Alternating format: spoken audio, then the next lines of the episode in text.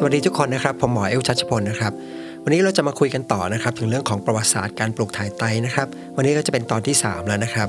เรื่องราวในวันนี้นะครับจะพูดถึงหมอคนหนึ่งนะครับ ที่ปัจจุบันเนี่ยมักจะได้เครดิตนะครับ ว่าเป็นคนแรกนะครับที่ทำการปลูกถ่ายไตได้สำเร็จสำหรับเนื้อหาเนี่ยนะครับ ผมจะขอแบ่งเป็น 2 ส่วนนะครับ ส่วนแรกเนี่ยผมจะพูดถึงที่มานะครับว่าหมอคนนี้นะครับหมอโจเซฟโมเรเนี่ย เขาเข้าสู่วงการปลูกถ่ายไตเนี่ยได้ยังไงนะครับ แล้วส่วนที่2เนี่ยเราไปดูกันว่าเขาทำอะไรบ้างนะครับ เรื่องราวนะครับของโจเซฟโมเรที่ผมอยากจะเริ่มต้นเนี่ยผมอยากจะชวนย้อนเวลานะครับ ย้อนเวลากลับไปก่อนเรื่องที่เราคุยกันมาก่อนหน้านี้เลยนะครับ ก็คือว่าประมาณ 3 ปีก่อนที่หมอเดวิดฮูมเนี่ยจะผ่าตัดนำไตไปต่อเข้ากับแขนของผู้ป่วย ที่เราคุยกันไปใน episode ที่แล้วนะครับ เรื่องราวเนี่ยเกิดขึ้นที่ประเทศอินเดียนะครับ วันที่ 23 ธันวาคม ปี 1944 ผู้ป่วยคนแรกนะครับที่จะได้รับการผ่าตัดปลูกถ่ายไตสำเร็จเนี่ยเป็นนักบินนะครับเป็นนักบินของกองทัพอเมริกานะครับชื่อชาลส์วูดในวันที่ 23 เนี่ยนะครับเขากำลังเตรียมตัวนะครับที่จะนำเครื่องบินขนส่งสเสบียงเนี่ยไปส่งให้กับกองทัพจีน ที่นำโดยตอนเจียงไคเชกนะครับซึ่งกำลังต่อสู้กับกองทัพญี่ปุ่นอยู่ และอเมริกาเนี่ยเป็นพันธมิตร ส่วนเส้นทางที่เขาจะขึ้นบินนะครับเป็นที่รู้จักกันดีในลาว นักบินนะครับของกองทัพว่ามีชื่อเรียกว่าเดอะฮัมนะครับ เพราะว่าเป็นเส้นทางที่ยากนะครับ เป็นการบินเหนือเทือกเขาหิมาลัย แต่สำหรับตัวของชาวสวูดเองเนี่ยไม่มีปัญหาอะไรนะครับเขาบินเส้นทางนั้นจนชำนาญนะครับ เพียงแต่ว่าวันนั้นเนี่ยเขาต้องฝึกนักบินใหม่ด้วย และด้วยความอ่อนประสบการณ์ของนักบินนะครับทำให้สุดท้ายเนี่ยเกิดปัญหาเครื่องบินไม่สามารถที่จะ take off ออกไปได้นะครับ แล้วก็พุ่งตกจากรันเวย์แล้วก็ไปชนกับต้นไม้ แล้วเกิดไฟลุกขึ้นนะครับ ไม่นานเนี่ยก็เกิดระเบิดขึ้น เพราะว่าเชื้อเพลิงที่บรรทุกอยู่เนี่ยมีจำปริมาณมาก และเพราะการระเบิดของเครื่องบินนะครับ ก็ทำให้เขาถูกไฟคลอกเนี่ยทั่วร่างกาย ในช่วงประมาณ 1 เดือนแรกนะครับ หมอเนี่ยค่อนข้างทุ่มทุ่มพลังนะครับกับการพยายามทำให้เขารอดชีวิตจากการถูกไฟคลอกเนี่ยให้ได้ จนกระทั่งเมื่อผ่านไปประมาณ 6 สัปดาห์หรือประมาณเดือนครึ่งนะครับ อาการของเขาเนี่ยก็คงที่มากขึ้นนะครับ พอที่จะส่งตัวกลับไปที่โรงพยาบาลนะครับที่เมือง ที่เมืองฟินิกซ์วิลล์นะครับรัฐเพนซิลเวเนียโรงพยาบาลในชื่อว่า Valley Forge General Hospital นะครับและเป็นที่แห่งนี้เองนะครับที่คนไข้ Charles Wood เนี่ยได้พบกับหมอโจเซฟโมเรเป็นครั้งแรก ในบันทึกของหมอโจเซฟโมเรนะครับเขาบรรยายไว้ว่า ตอนที่เขาเจอ Charles Wood ครั้งแรกเนี่ยผู้ป่วยอยู่ในลักษณะที่เรียกว่าค่อนข้างแย่นะครับก็คือเขาบอกว่า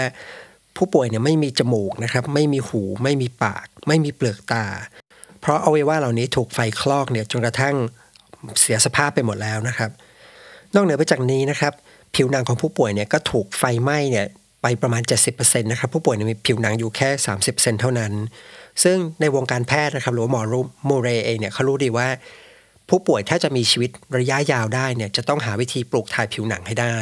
เพราะผิวหนังเนี่ยเป็นอวัยวะที่ทำหน้าที่ส่วนหนึ่งก็คือป้องกันไม่ให้เชื้อโรคเนี่ยเข้าสู่ร่างกายถูกไหมครับถ้าไม่มีผิวหนังเขาก็จะมีความเสี่ยงที่จะเกิดภาวะติดเชื้อ แล้วก็เกิดติดเชื้อในกระแสเลือดเนี่ยได้ได้ซ้ำแล้วซ้ำอีก นอกเหนือไปจากนี้นะครับผิวหนังเนี่ยยังทำหน้าที่ป้องกันไม่ให้ร่างกายเนี่ยเสียน้ำและเกลือแร่จากร่างกาย ดังนั้นผู้ป่วยเนี่ยถ้าไม่มีผิวหนังเนี่ยจะมีชีวิตอยู่ระยะยาวไม่ได้ แต่ปัญหาก็คือว่าในยุคสมัยนั้นนะครับการปลูกถ่ายอวัยวะเนี่ยยังทำไม่สำเร็จนะครับ คือสามารถนำผิวหนังจากคนอื่นเนี่ยมาใส่ในผู้ป่วยได้ แต่ว่าผิวหนังเนี่ยจะอยู่ไม่นาน ส่วนใหญ่จะอยู่ประมาณ 10 วัน หรือว่า 2 สัปดาห์นะครับ หรือถ้าโชคดีก็จะนานกว่านั้นหน่อยนะครับ 3 สัปดาห์ แต่แพลนของหมอก็คือว่า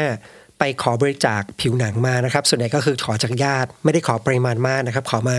จำนวนน้อยๆนะครับ เสร็จแล้วเนี่ยก็นำผิวหนังเนี่ยมาใช้วิธีการของหมอเนี่ยนะครับทำให้ผิวหนังสามารถจะยืดออกไปได้นะครับ แล้วก็ไปปะตามส่วนต่างๆของร่างกาย เราก็ซื้อเวลานะครับ ก็คือว่าประมาณสัก 2-3 สัปดาห์เนี่ยเราก็คาดหวังไว้อยู่แล้วว่าผิวหนังมันก็จะถูกทำลายไป ก็หาผิวหนังใหม่เนี่ยเข้ามาแปะไว้ใหม่ แล้วก็หวังว่าเมื่อสภาพร่างกายของผู้ป่วยดีขึ้นเรื่อยๆนะครับผิวหนังส่วนหนึ่งอาจจะติดนะครับ หรือว่าอีกส่วนหนึ่งก็คือผิวหนังร่างกายของผู้ป่วยเนี่ยสามารถสร้างผิวหนังขึ้นมาทดแทนได้ แต่อย่างไรก็ตามนะครับในยุคสมัยนั้นเนี่ยส่วนใหญ่ก็คือผู้ป่วยเสียชีวิตหมดนะครับเพราะว่าการปลูกถ่ายเนี่ยยังทำไม่สำเร็จ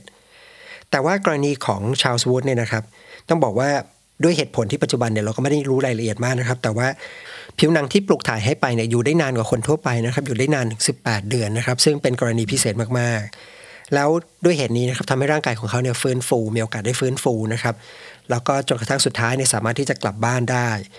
แล้วเขาก็สามารถนักกลับไปใช้ชีวิตต่อนะครับ ในฐานะของการเป็นนักธุรกิจนะครับออเป็นนักการเมือง แล้วทั้งหมอโมเรนะครับกับตัวชาวสวูดเนี่ยก็กลายเป็นเพื่อนกันไปนะครับ และจากประสบการณ์ครั้งนี้นะครับทำให้หมอโมเรนะครับซึ่งในเวลานั้นเนี่ยเพิ่งหมอเป็นหมอจบใหม่นะครับอายุ 25 ปีเนี่ยเกิดความประทับใจนะครับแล้วรู้สึกเห็นความหวังนะครับว่าการปลูกถ่ายอวัยวะเนี่ยมันเป็นสิ่งที่อาจจะเป็นไปได้นะครับแล้วก็จะเป็นอนาคตของการแพทย์ แล้วจากเหตุการณ์นี้นะครับก็เป็นแรงบันดาลใจนะครับ สร้างแรงบันดาลใจให้กับหมอโมเรเนี่ยที่เขาตัดสินใจว่าเขาจะเป็นหมอที่จะศึกษาเกี่ยวกับเรื่องของการปลูกถ่ายไต แล้วก็จึงตัดสินใจเดินทางไปที่โรงพยาบาลปีเตอร์เบนบริกแฮมนะครับเพื่อไปศึกษาเกี่ยวกับเรื่องการปลูกถ่ายไตเนี่ยกับหมอเดวิดฮูมนะครับที่เราคุยกันไปใน episode ที่แล้ว และนี่ก็เป็นเรื่องราวของโจเซฟโมเรนะครับว่าเขามาสนใจเรื่องการปลูกถ่ายไตได้ยังไงนะครับ ซึ่งในยุคนั้นเนี่ยถือว่าเป็นเรื่องแฟนตาซีนะครับมันเป็นเหมือนไซไฟในวงการแพทย์ ที่หมอจำนวนมากเนี่ยเชื่อว่าเป็นสาขาที่ไม่มีอนาคต หลังจากที่เราได้เรียนรู้แล้วนะครับ ว่าหมอโมเรเนี่ยมาเข้าวงการได้ยังไงนะครับคราวนี้เราจะมาดูกันบ้างว่าเรื่องราวนะครับของการผ่าตัดเปลี่ยนปลูกถ่ายไต ครั้งแรกนะครับ ที่ถือว่าประสบความสำเร็จเป็นครั้งแรกเนี่ยเกิดขึ้นได้ยังไงนะครับ เรื่องราวนะครับก็เกิดขึ้นที่รัฐแมสซาชูเซตส์นะครับที่เมืองบอสตันนะครับในปี 1954 ก็คือประมาณ 10 ปีนะครับนับจากวันที่หมอเมเรเนี่ยได้พบกับคนไข้ชาวสวูดเป็นครั้งแรกนะครับ สำหรับเรื่องราวนะครับของผู้ป่วยที่ได้รับการปลูกถ่ายไตคู่แรกนะครับเป็นฝาแฝดนะครับ เป็นฝาแฝดผู้ชายนะครับ เป็นมีชื่อว่าริชาร์ดกับโรนัลด์ เฮอร์ริกนะครับทั้งคู่เนี่ยเป็นแฝดเหมือน เรื่องราวของทั้งคู่เนี่ยมันเกิดขึ้นเริ่มต้นประมาณ1ปี 1950 นะครับ ก็เริ่มจากที่ทั้งคู่เนี่ยก็จากบ้านไปนะครับ ทั้งคู่เนี่ยเป็นทหาร แล้วก็ไปรบในสงครามเกาหลี โดยฝาแฝดที่ชื่อโรนัลด์เนี่ยไปร่วมรบกับกองทัพบกนะครับ ส่วนริชาร์ดเนี่ยไปเข้าร่วมกับกองทัพเรือนะครับ แล้วทั้งคู่เนี่ยก่อนที่จะจากกันไปก็คุยกันว่า หลังจากที่สิ้นสุดสงครามเนี่ยพวกเขาจะกลับมาเช่าบ้านอยู่ด้วยกันนะครับ เวลาก็ผ่านไป 3 ปีนะครับ ก็ทั้งคู่ก็ได้รับการปลดประจำการ แล้วก็เดินทางกลับมาที่รัฐแมสซาชูเซตส์ปรากฏว่าแฝดที่ชื่อโรนัลเนี่ยก็กลับมาก่อนนะครับ แล้วก็ไม่เห็นว่าริชาร์ดเนี่ยจะเดินทางกลับมาสักทีหลังจากที่รอไประยะหนึ่งนะครับ ก็มีจดหมายเนี่ยส่งมานะครับว่าริชาร์ดเนี่ยตอนนี้ป่วยอยู่ที่ชิคาโก และในตอนที่จดหมายส่งมาเนี่ยก็คืออาการป่วยค่อนข้างมากนะครับ ก็คือมีมีภาวะไตวายเรื้อรังจนกระทั่งเรียกว่าเป็นช่วงท้ายของชีวิตแล้ว หมอที่รักษาอยู่เนี่ยก็มองว่าไม่น่าจะทำอะไรได้มากก็เลยตัดสินใจที่จะส่งตัวนะครับ กลับมาที่มาหาครอบครัวนะครับ ก็หวังว่าจะมาได้ใช้ชีวิตช่วงสุดท้ายเนี่ยอยู่กับครอบครัวด้วยกัน ทีนี้เมื่อหลังจากที่ผู้ป่วยริชาร์ดเนี่ยถูกส่งมาที่เมืองมาที่รัฐแมสซาชูเซตส์นะครับในเวลานั้นนะครับเรื่องราวของการปลูกถ่ายไตเนี่ยยังเป็นที่รู้จักกันในวง แคบๆนะครับ คนไม่ได้รู้จักกันทั่วไปนะครับ อย่างไรก็ตามนะครับในหมู่คนที่ป่วยเป็นโรคไตเนี่ยก็พอจะได้ยินเรื่องราวเหล่านี้อยู่บ้างว่ามีหมอที่ทดลองทำตรงนี้อยู่ ซึ่งแน่นอนครอบครัวของทางทั้งริชาร์ดกับโรนัลเนี่ยนะครับก็ได้ยินเรื่องนี้นะครับ แล้วคนที่ตัดสินใจที่จะนำเรื่องนี้พูดขึ้นมาก็คือพี่ชายคนโต ชื่อว่าแวนนะครับแวนเฮอริกเขาก็มาปรึกษากับหมอว่าเป็นไปได้ไหมที่จะมาที่เขาจะบริจาคไตข้างหนึ่งให้กับน้องชาย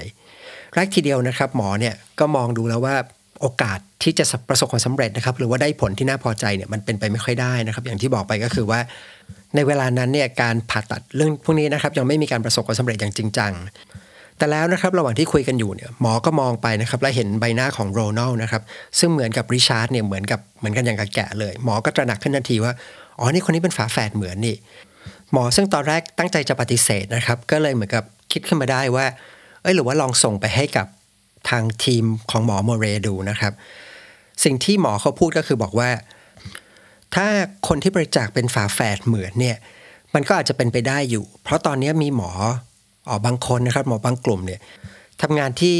คือเขาใช้คำว่าเป็นงานวิจัยที่ค่อนข้างแปลกนะครับ เหมือนกับค่อนข้างเหมือนนิยายไซไฟนิดหนึ่งซึ่งอาจจะพอทำได้ ถ้าสนใจก็ลองไปคุยดู เขาก็เลยส่งผู้ผู้ป่วยนะครับสองคนนี้นะครับโรนัลกับริชาร์ดเนี่ย ไปคุยกับทีมของหมอเมเรในการพูดคุยนะครับ ระหว่างทีมหมอกับกับญาติญาติเนี่ยนะครับ หมอเมเรเนี่ยเขาได้บันทึกไว้ว่าเป็นการพูดคุยที่ค่อนข้างกระอักกระอ่วนพอสมควรนะครับ เพราะว่ามันมีมันมีเรื่องราวหลายอย่าง มันมีปัจจัยหลายอย่างนะครับ อย่างแรกสุดเลยคนที่ยินดีบริจาคเนี่ยก็คือพี่ชายคนโตนะครับที่ชื่อว่าแวน ส่วนโรนัลเนี่ยคือยังไม่ได้เตรียมใจอะไรไว้นะครับ ทีนี้อย่างที่บอกก็คือว่าโรนัลในเวลานั้นเนี่ยยังเป็นเหมือนกับ ชายหนุ่มนะครับ อายุแค่ 23 เท่านั้นนะครับ เป็นชายหนุ่มที่สุขภาพแข็งแรง แล้วก็เต็มไปด้วยความฝันมากมายนะครับ หลังจากที่กลับมาจากสงคราม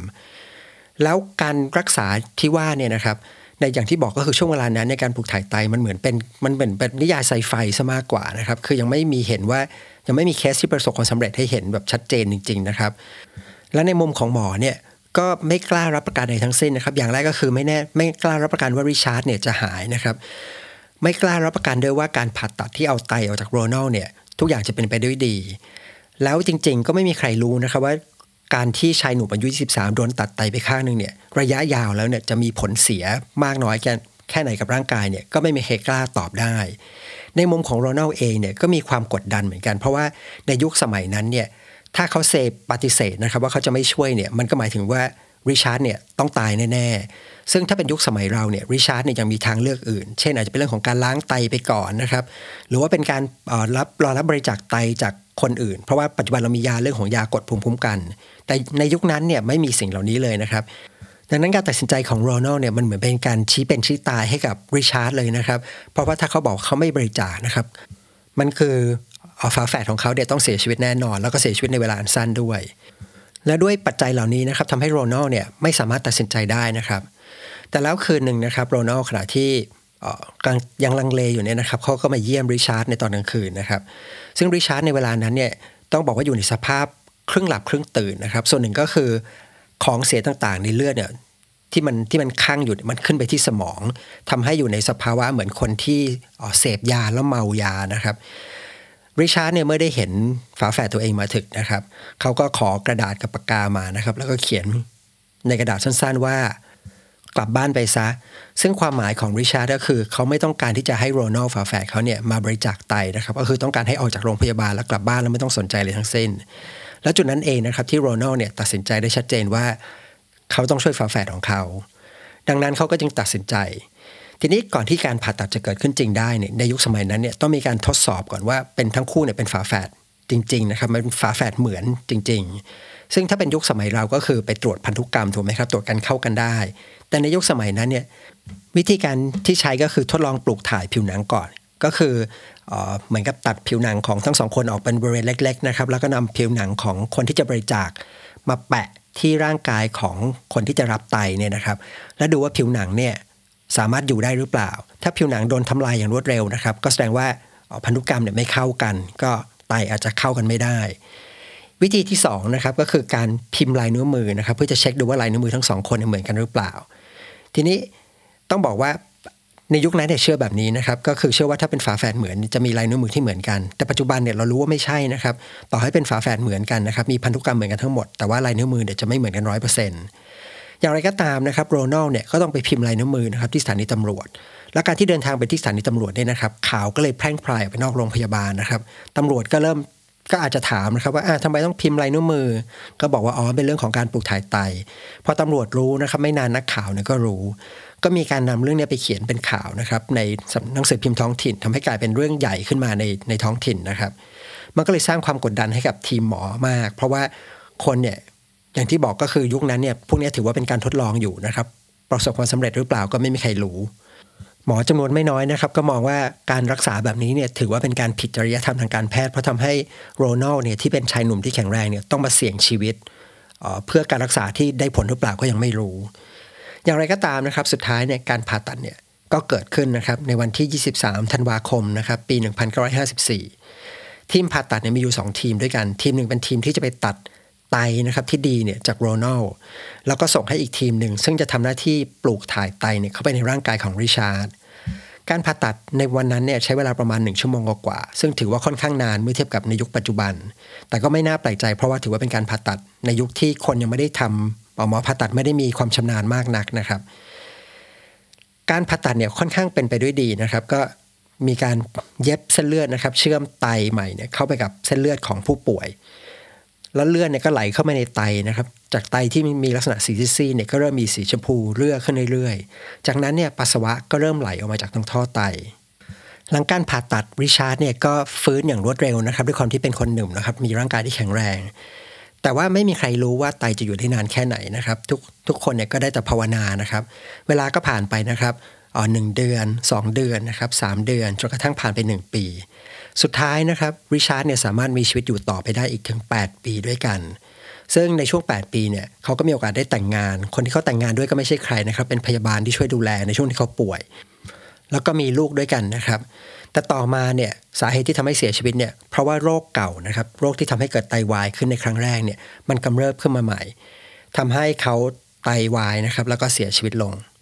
สำหรับตัวโรนัลนะครับที่เป็นคนบริจาคนะครับ ซึ่งในเวลานั้นเนี่ยไม่มีใครรู้ว่า คนที่มีไตข้างเดียวเนี่ยจะมีชีวิตอยู่ ได้เหมือนคนปกติหรือเปล่าหรืออยู่ได้นานแค่ไหน คือผลระยะยาวเป็นยังไง สุดท้ายโรนัลเนี่ยเป็นคนที่พิสูจน์ได้เห็นว่า จริง ๆ คนสามารถมีชีวิตอยู่ มีไตข้างเดียวเนี่ยอยู่ได้อย่างสบายนะครับ เพราะว่าเขามีชีวิตต่อไปอีกถึง 56 ปีนะครับ แล้วก็เสียชีวิตลงในวัย 79 ปี และนั่นก็คือเรื่องราวนะครับของการผ่าตัดปลูกถ่ายไตที่ประสบความสำเร็จอย่างจริงจังนะครับเป็นครั้งแรก